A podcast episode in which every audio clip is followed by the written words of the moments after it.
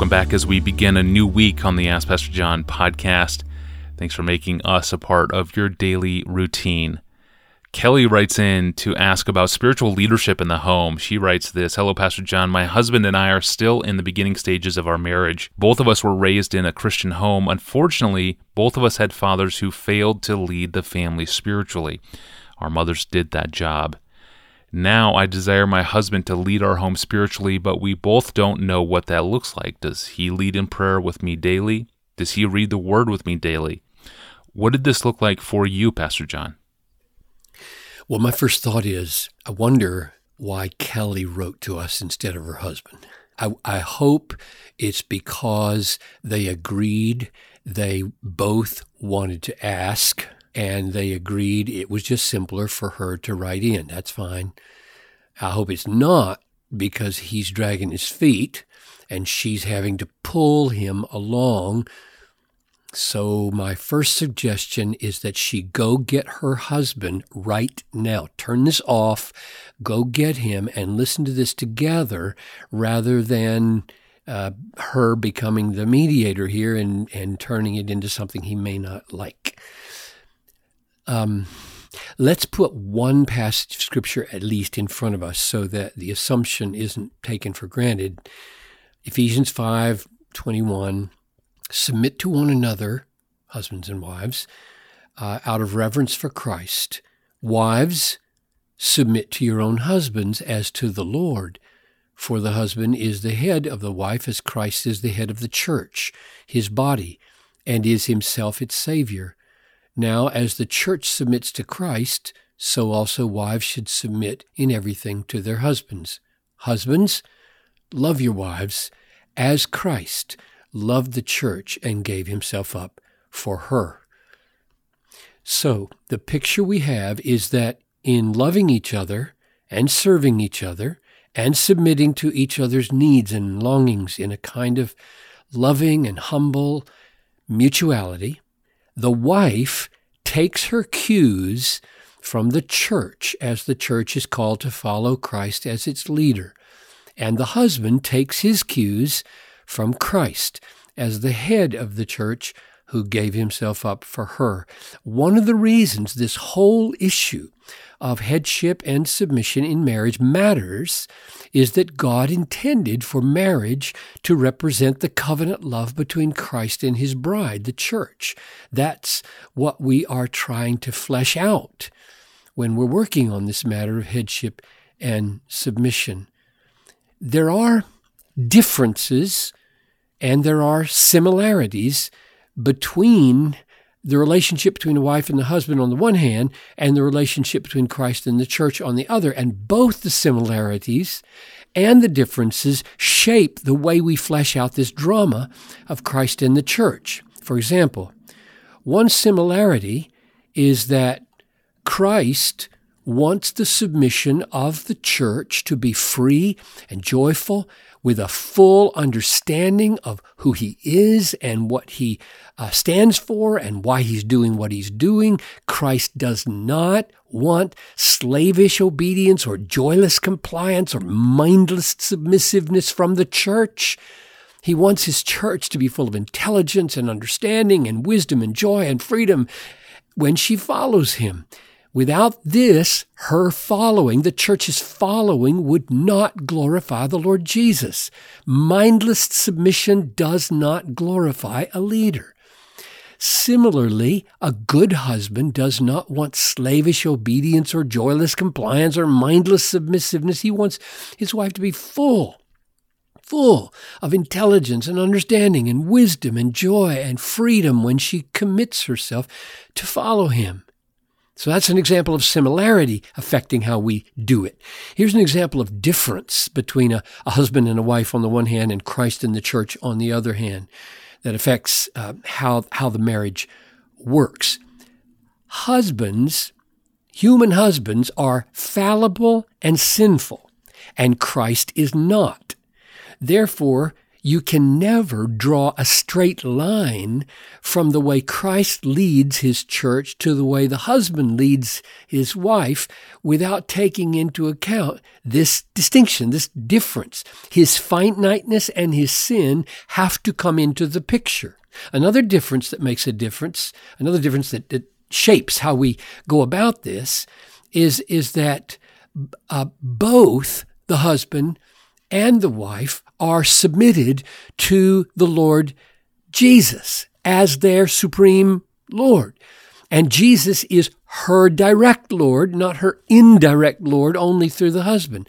The teaching of the New Testament, and you, you can see this in First uh, Peter chapter 2, Ephesians 5, Colossians 3, is that Christians, male and female, first relate to the Lord Jesus as their supreme master, and then, for the Lord's sake, as it says, in obedience to, to the Lord, we enter back in. We are sent back in to the institutions of the world, like marriage, in relationships that God assigns to us. And we act then in those relationships of submission freely because our supreme and primary Lord has said to. So the submission, therefore, that a woman offers to her husband is done so freely at the bidding of her Lord, Jesus. So those two differences between our marriages and Christ's marriage imply that the husband will not presume that his will is infallible and that his wife is less wise or intelligent or insightful than he is. Jesus is always wiser than the church. Husbands are not always wiser than their wives. It also means, those, those differences mean, that a mature Christian husband will not express his leadership with childish, proud, bullying, or one sided decision making, but will always seek, seek out both uh, the wisdom and the desires of his wife. This is what good, fallen, fallible, yet Christ like leadership does. Another way to talk about this same reality is to point out that the roles of leadership and submission in the marriage are not based on competence. God never said that the man is appointed to be head because he's more competent, or that the woman is appointed to submission because she's less competent. Competence is not the issue in whether a man is head and a woman is submitting. Competence plays a role in how they exercise the roles of leadership and submission, but not who the roles belong to. So, the way I define a husband's leadership or headship, as God wills it, is a sense of benevolent responsibility to lead, to protect, and to provide for his wife. And the key word there is a sense of benevolent responsibility. He may have a disability, for example, that keeps him from being the breadwinner. But that disability does not keep him from feeling a benevolent responsibility that the family's needs are met. And that sense of responsibility will move him to take initiatives with his wife and children to see to it that the family is cared for. That's the main issue, a sense of responsibility that, the, that moves the man to take initiatives in the family so that God's will is done as much as possible by every member of the family. So here's some examples. And, and keep in mind that when, when I say he feels a special responsibility for initiatives in the family, he's not uh, ruling out the fact that his wife may have important initiatives to bring to the discussion because of his blind spots and his fallibility and, and her wisdom and her perceptivity. So the point is, she ought to ha- she, she ought not to have to feel that she's constantly doing the initiating, prodding to get this man to talk about things that need to be talked about and plan things that need to be planned, do things that need to be done. So here are come some of the kind of things uh, where I think a husband should be taking active initiative. What is the overall moral vision of the family? He should take initiative in asking that question and pursuing an answer with his wife at his side. What, what do we believe about God and the world and family and culture? All families stand for something. All families are known for something. All families are, are called to glorify God according to their gifts. What does that look like? And that's the man's responsibility. Pursue that, figure that out. A man feels responsibility to take initiatives to form and carry through that moral vision of the family. And of course, he's doing it through the constant interaction with his wife. She would not be thrilled to be left out of that formulation.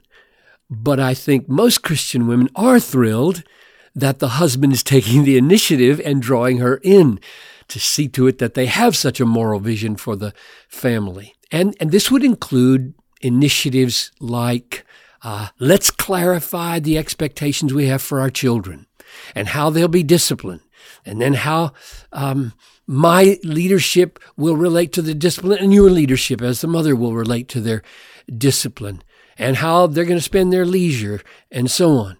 It includes things like taking initiatives in deciding on where the family goes to church and how they participate and whether they get there or not. It includes things like uh, ministries, what the family's doing in ministry and how they're involved together in the neighborhood and missions. It includes things like taking initiatives with lifestyle issues for the family like what are we going to do with social media and television and entertainment and leisure and sports and vacations Every family has to make hundreds and hundreds of decisions about these things. And one of the things that depresses a wife is when a lackadaisical husband never thinks about what needs to be done and has to be constantly prodded to figure things out. She wants of course, to have input. She's probably got more insight on a lot of these things than he does, but she wants him to take initiative. We need to think about these things. He, he needs to say, let's sit down, let's talk, let's pray. She wants him to do that. It includes things like finances and how the family spends its money and, and uh, what they're going to save for and what kind of insurance they're going to have and retirement plans and pensions and the whole financial vision of the family, including how much they give to the church and all these things. The husband should feel a special responsibility to take initiatives to work it out with his wife, constantly being drawn in to that initiative. She's going to have superior wisdom on many of these things, but she longs for a husband to take initiative to put the process in motion by which these things can be worked out and, and problems can be, be solved and plans can be made. Finally, um, perhaps most important, yes, the husband should feel a special responsibility to lead the family in a pattern of prayer and Bible reading and worship. And here again, the issue is not competency. He may have an eighth grade education and his wife may have a college degree. He can still take initiatives to see that the family is a prayer saturated, Bible saturated family by working it out with his wife, how she uses her gifts, which may exceed his own in Bible reading and Bible explaining. So I hope those few examples give a taste of what it means for a husband and a wife to model Christ yeah. and the church for a very needy world who needs so badly to see it. Yeah, amen. What a high calling for men. A beautiful calling of laying down our lives. Thank you, Pastor John. And thanks for the question, Kelly. Tomorrow we return to the theme of affirmation and praising others. Uh, specifically to the situation when we cannot genuinely accept affirmation from others because we assume that their praise is a means to get something from us. How do we kill the sin of habitually being suspicious of the motives of others? That's tomorrow. For more information about this podcast or to find our most recent or our most popular episodes, go to our online home at desiringgod.org forward slash ask Pastor John. I'm your host, Tony Reinke. Thanks for listening to the Ask Pastor John podcast with John Piper.